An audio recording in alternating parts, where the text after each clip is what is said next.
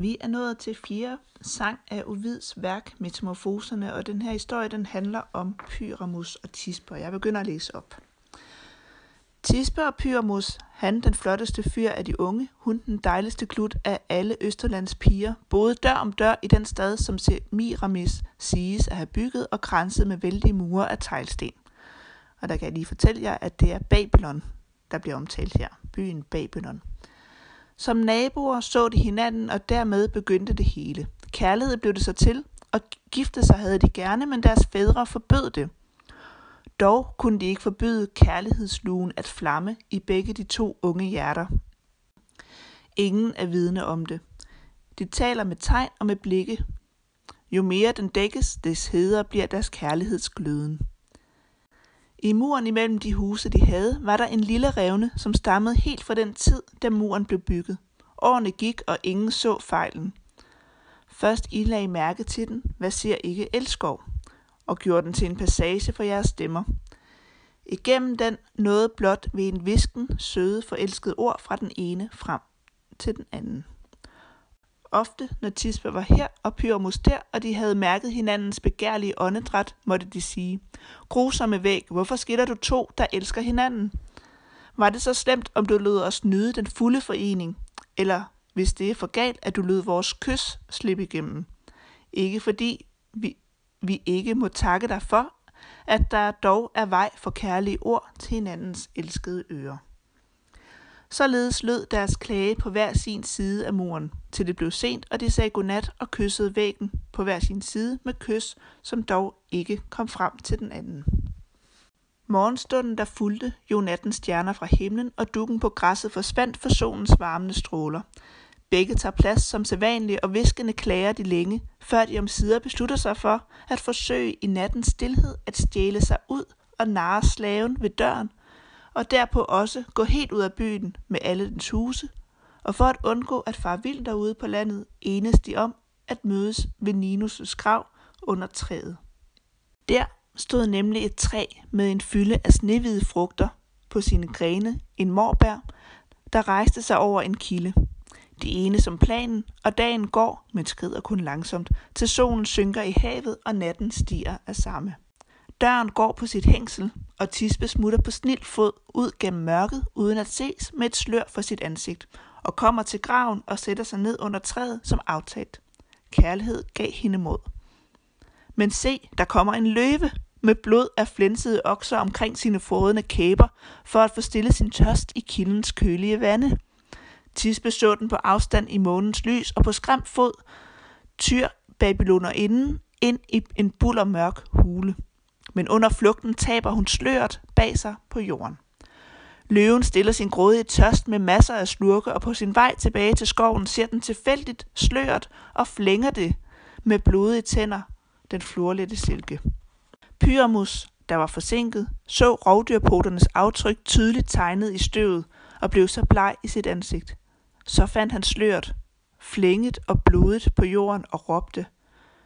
En nat bliver der to forelskede skæbne, af hvilke Tisbe alene var den, der fortjente at frydes ved livet. Ti, skylden har jeg.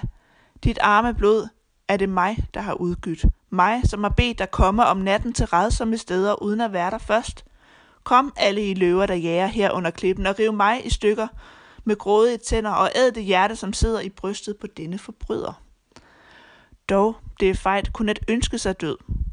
Så tager han Tisbes slør i sin hånd og begiver sig hen til det træ, de har aftalt.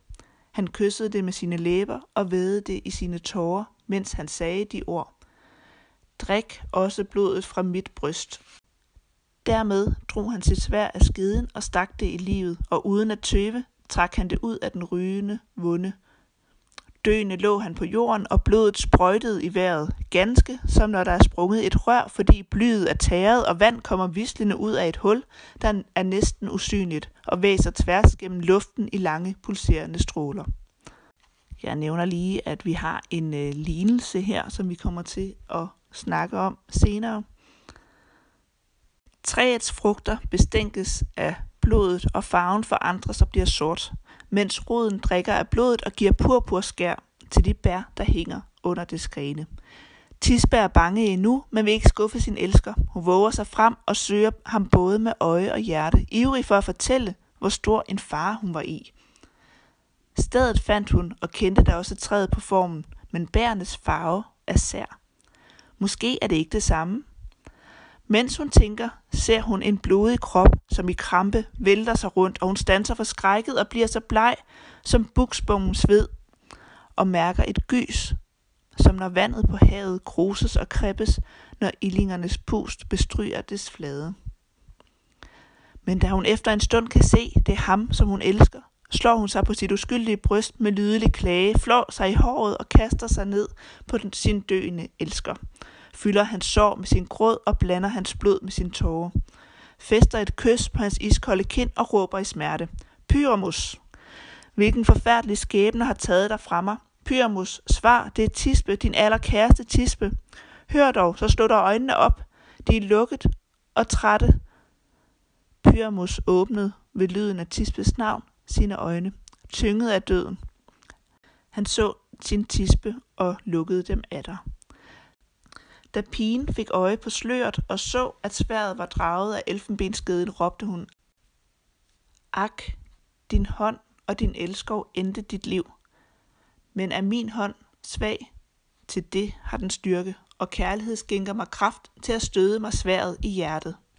I døden følger jeg dig, og skal kaldes den arme, der både voldte og fulgte dig i den.